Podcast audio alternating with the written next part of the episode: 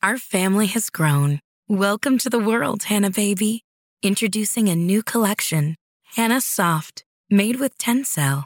It's so breathable, with stretchy comfort for all of baby's first moments. And it's cool and gentle on their skin all year round. Entrusted Hanna quality for your most precious gift. Hanna Soft, made to last. Shop now at hannaandersson.com. Welcome to On Boys, real talk about parenting, teaching, and reaching tomorrow's men. We're your co hosts, Jennifer L.W. Fink of buildingboys.net and Janet Allison of boysalive.com. A few weeks ago, everybody was sharing around this feel good video about a group of middle school boys who befriended a five year old boy with autism at the skate park. Did you see this one, Janet? I saw it and I saw your article that you wrote about it. So, while so many people were sharing this as an, ah, isn't this beautiful story? And get your tissues and Exactly. I was pretty offended by it. And the whole reason why I was offended by it was the framing of the story. Boys befriending another child, that's absolutely a great story. But the, the way they framed it, and the reason why this was news, and the lead into the story was literally something unexpected happened. And the whole subtext of this piece was that everybody expected these middle school boys to behave badly.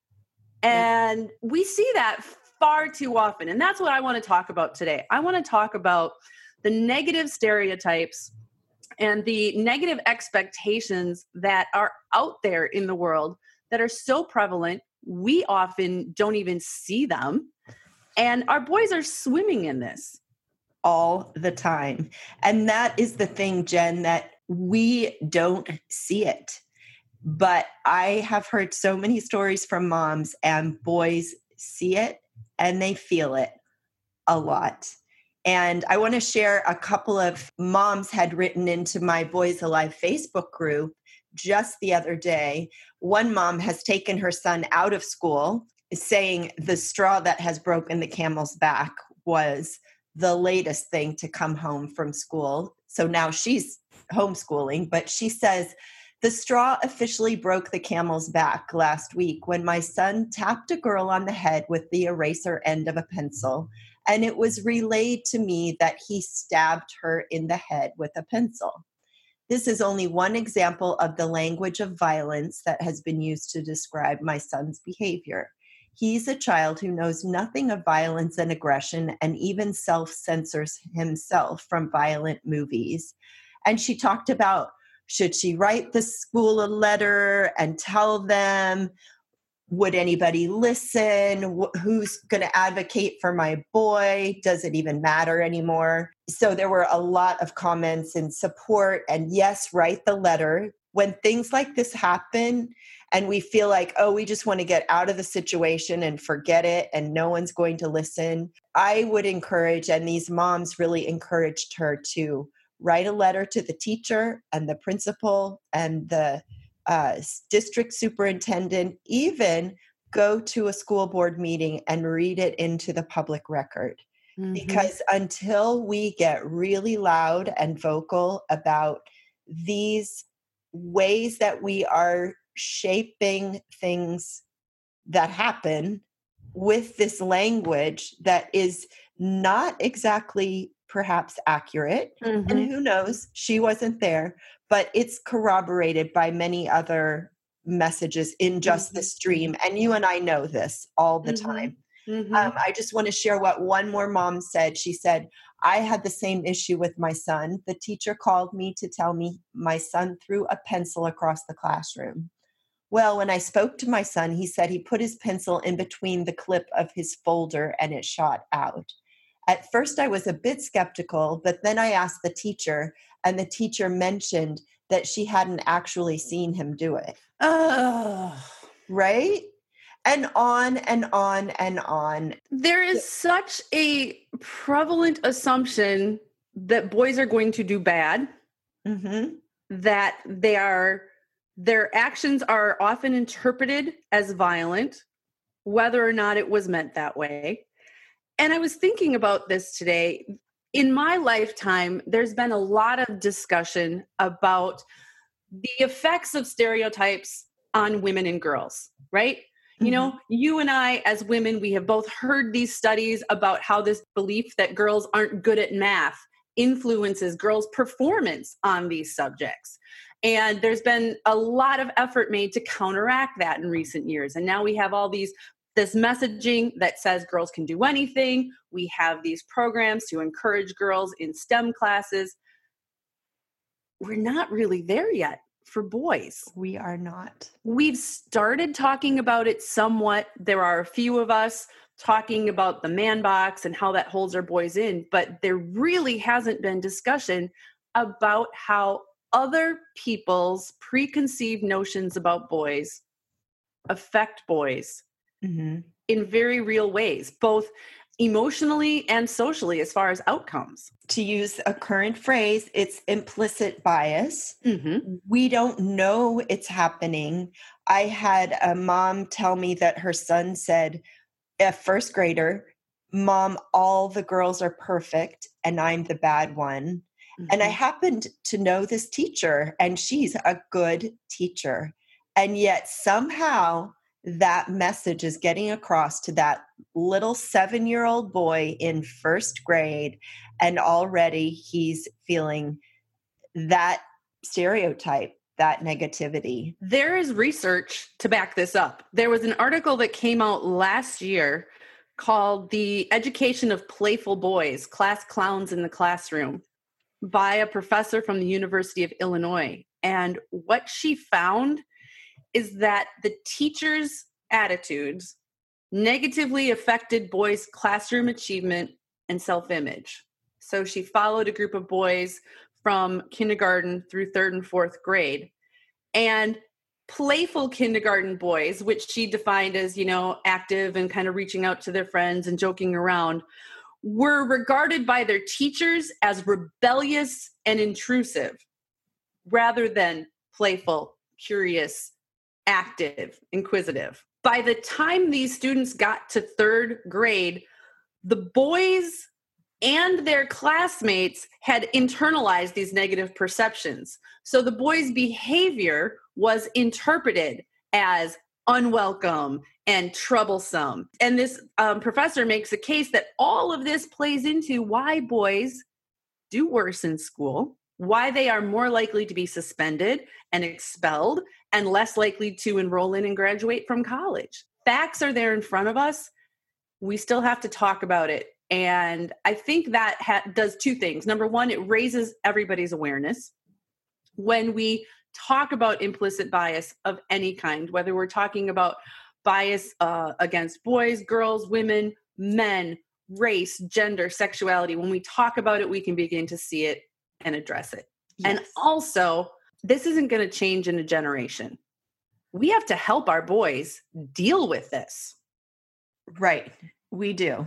And it's one of those big parenting questions that you know, I'm busy just getting the laundry done and food on the table. And how do I deal with the teacher's implicit bias against my boy, negative stereotypes against my boy?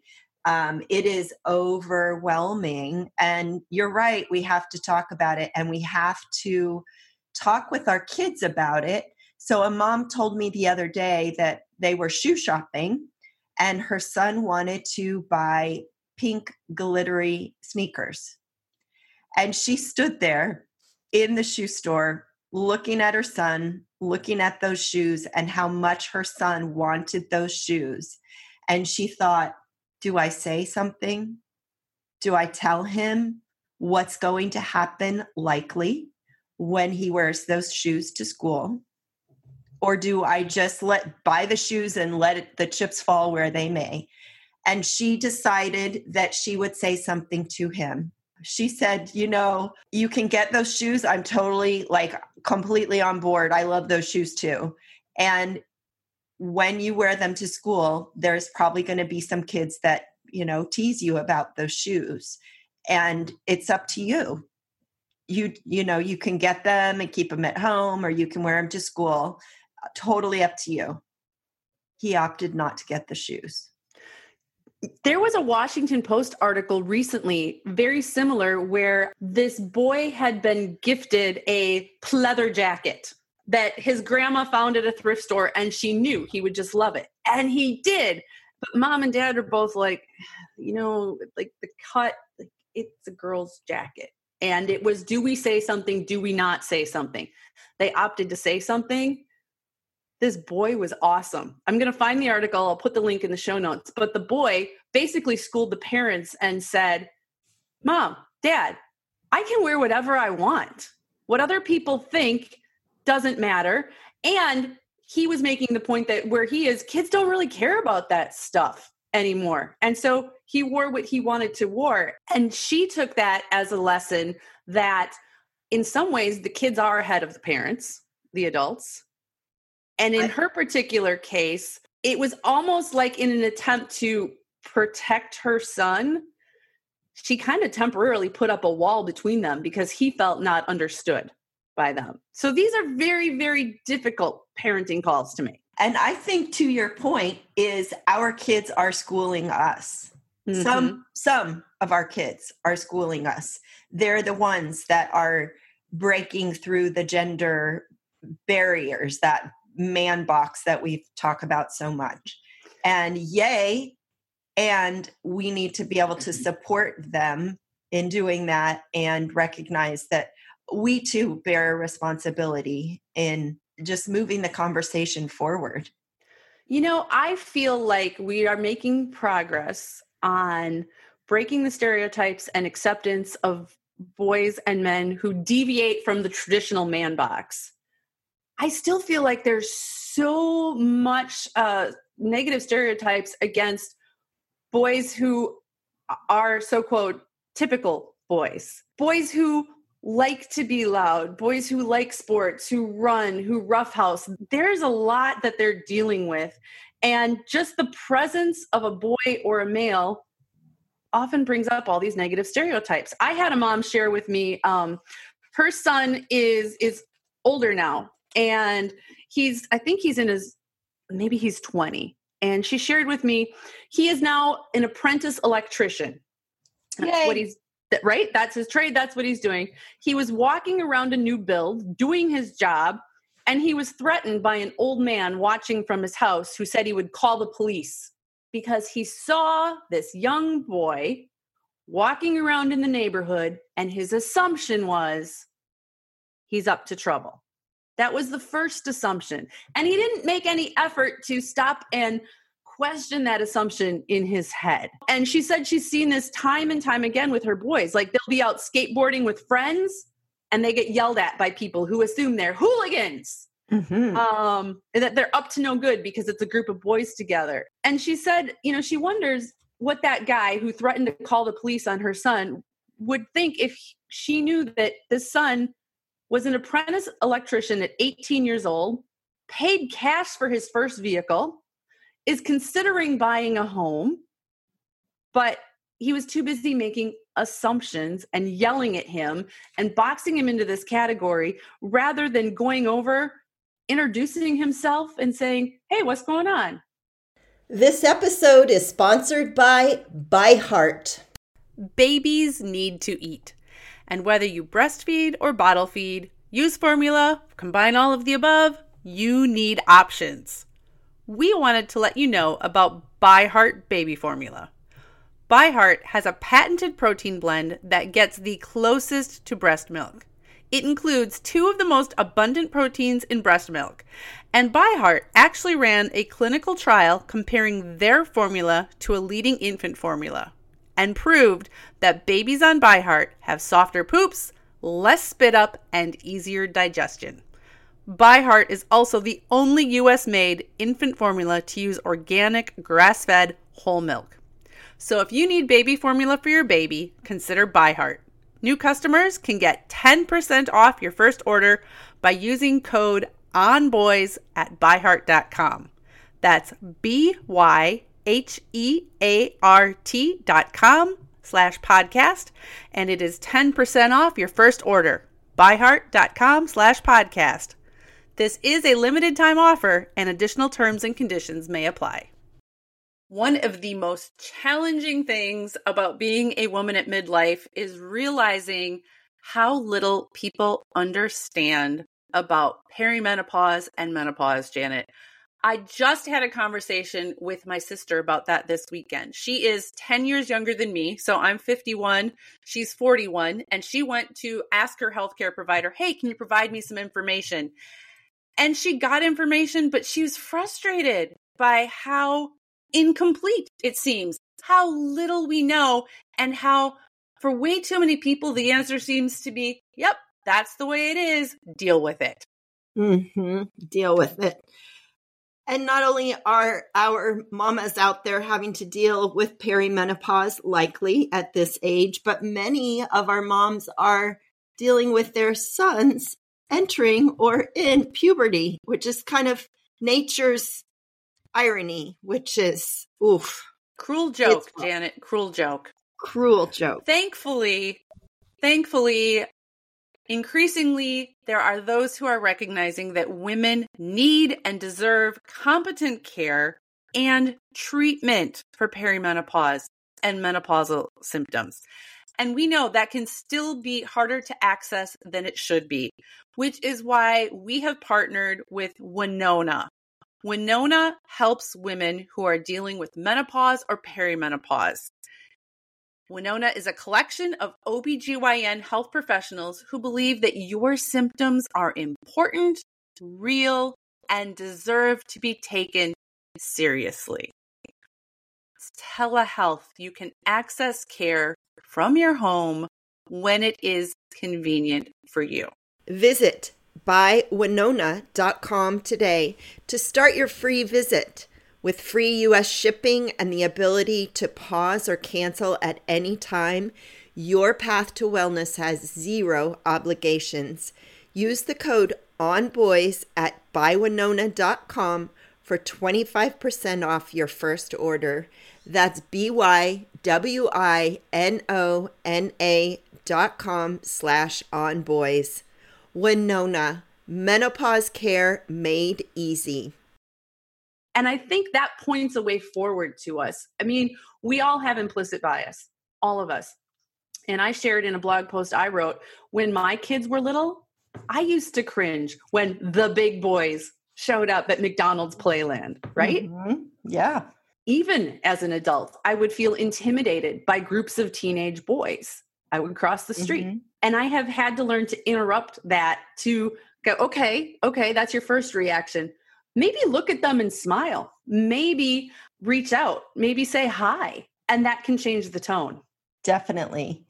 And I think all of this can be traced back to fear.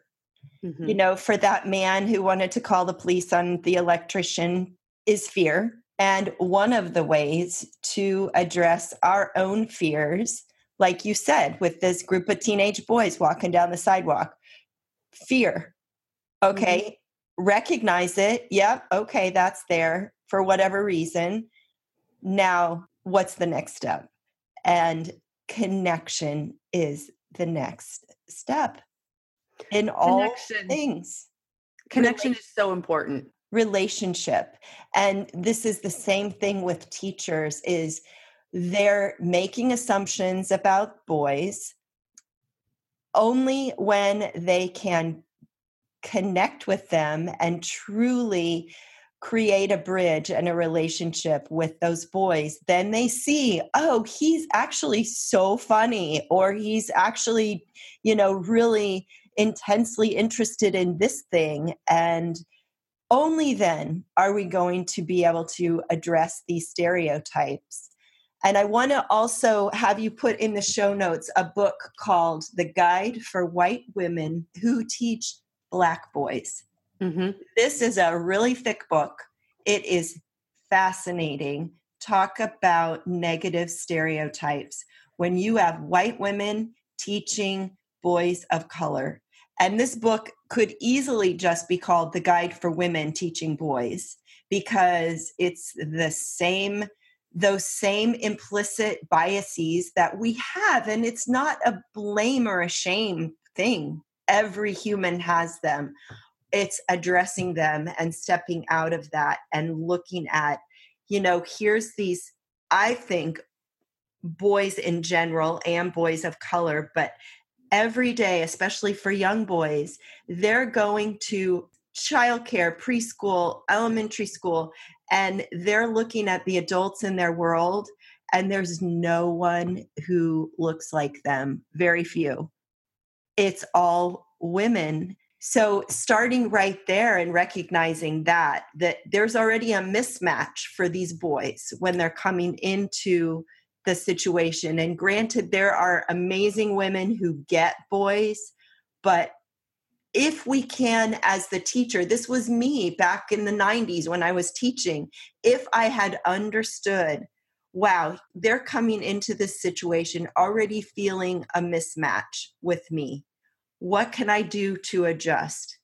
And that what I can do is I can connect with them and relate to who they are the human brain for all kinds of reasons is wired to work very quickly. So to do that we categorize and we make assumptions so we can respond very very quickly. Science has shown that's kind of where these these biases come from. When we to connect with somebody really what we're asking is look at this person as an individual not just a member of a group not just boy african american boy you really have to take the time to get to know a person as an individual human being.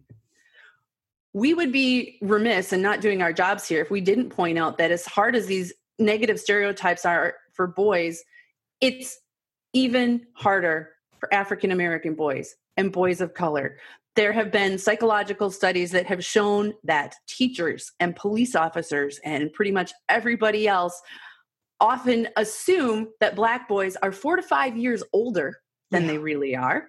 Yeah. And they are presumed to be less innocent than they are.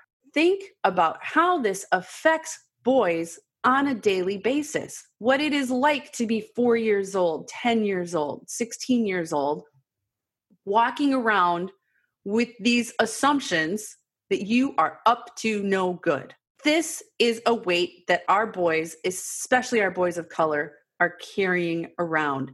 And it's so damaging because, generally speaking, children live up to our expectations.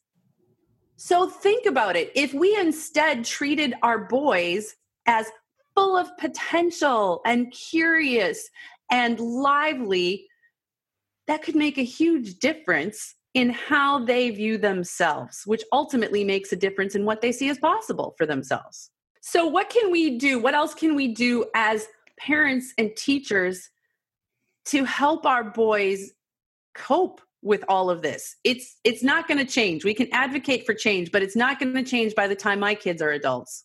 It is teaching them to recognize it and I think there's a place in here, Jen, where we have to communicate to them this notion that adults are not always right. Yeah. You know, we we want our children to respect adults, right? And and it's a delicate conversation because you know, I think about these moms that are talking about what the teacher how the teacher has characterized something happening mm-hmm. in school. And having the conversation, even with our seven and eight year olds, of, you know, everybody sees things from a different viewpoint.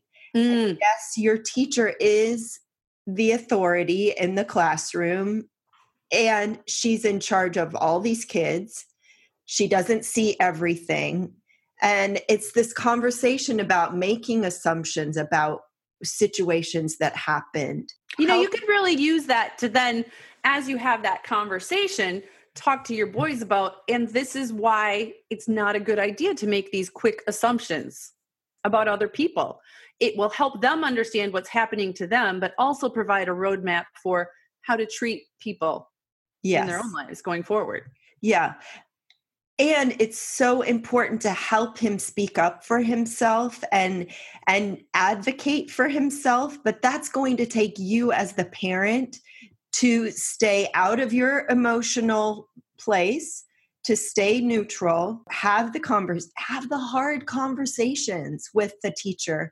I i was coaching a dad whose son fourth grader was getting in trouble because the kids were all playing tag. The girls decided not you know they were done playing tag in you know not a very clear message that they were finished playing tag. And so the boys kept playing tag and this man's son fourth grader got in you know big trouble. You did whatever whatever to the girl. Principals brought in all of it. Big i mean parents can relate to this i'm sure. And what this dad recognized in this whole process was because girls are typically more articulate and able to tell what happened and how they were feeling and add all the details, the girls were being listened to.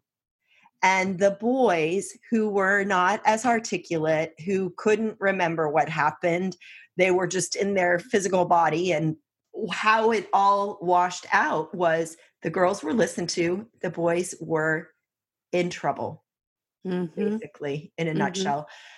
And so we, as the parents, must watch out for these situations and school our boys and our girls how to advocate for themselves because we're not always going to be there mm-hmm, as the, mm-hmm. as their parents. In part of that conversation is what I was talking about earlier is helping them recognize that adults aren't always right. We don't always have the right answer. We don't always react the right way. And that has to be part of the puzzle too. One of the things I think that we can do as parents, particularly, we certainly can't protect our boys from the world. It's out there, they have to deal with it. The more we can make our homes safe, loving places where they are accepted and valued for who they are, the better off they'll be. Yes, you're still going to have to deal with things when you're out there in society, when you're at school, when you're doing your job, when you're interacting with people.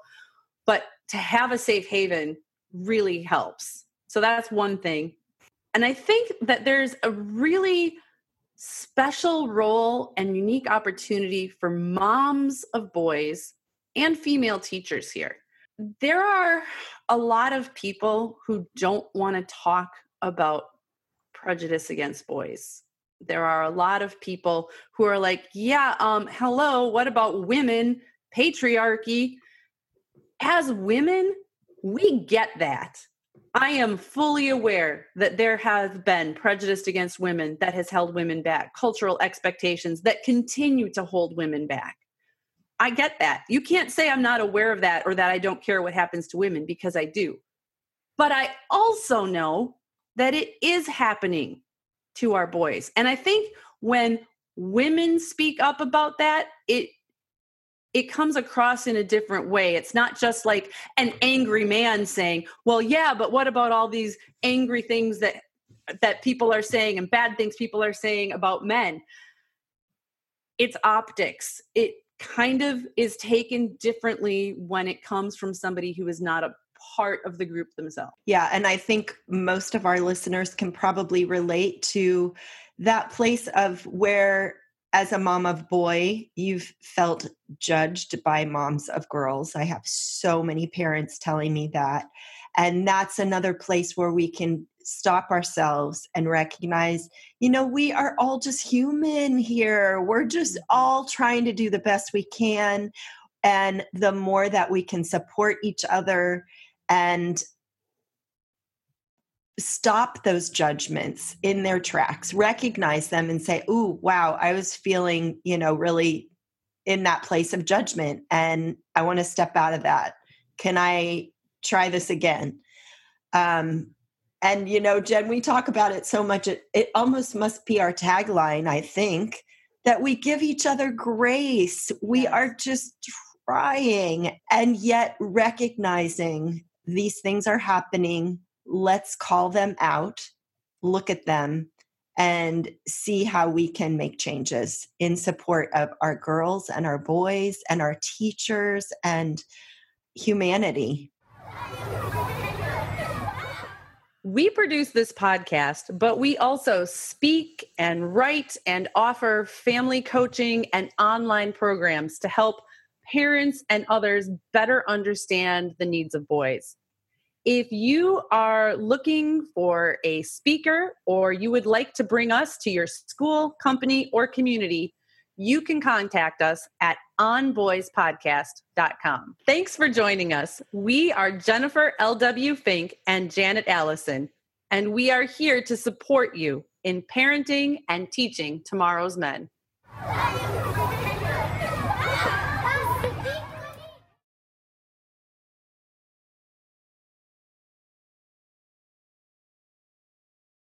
Our family has grown. Welcome to the world, Hanna baby. Introducing a new collection, Hanna Soft, made with Tencel. It's so breathable, with stretchy comfort for all of baby's first moments. And it's cool and gentle on their skin all year round. Entrusted Hanna quality for your most precious gift. Hanna Soft, made to last. Shop now at hannaandersson.com.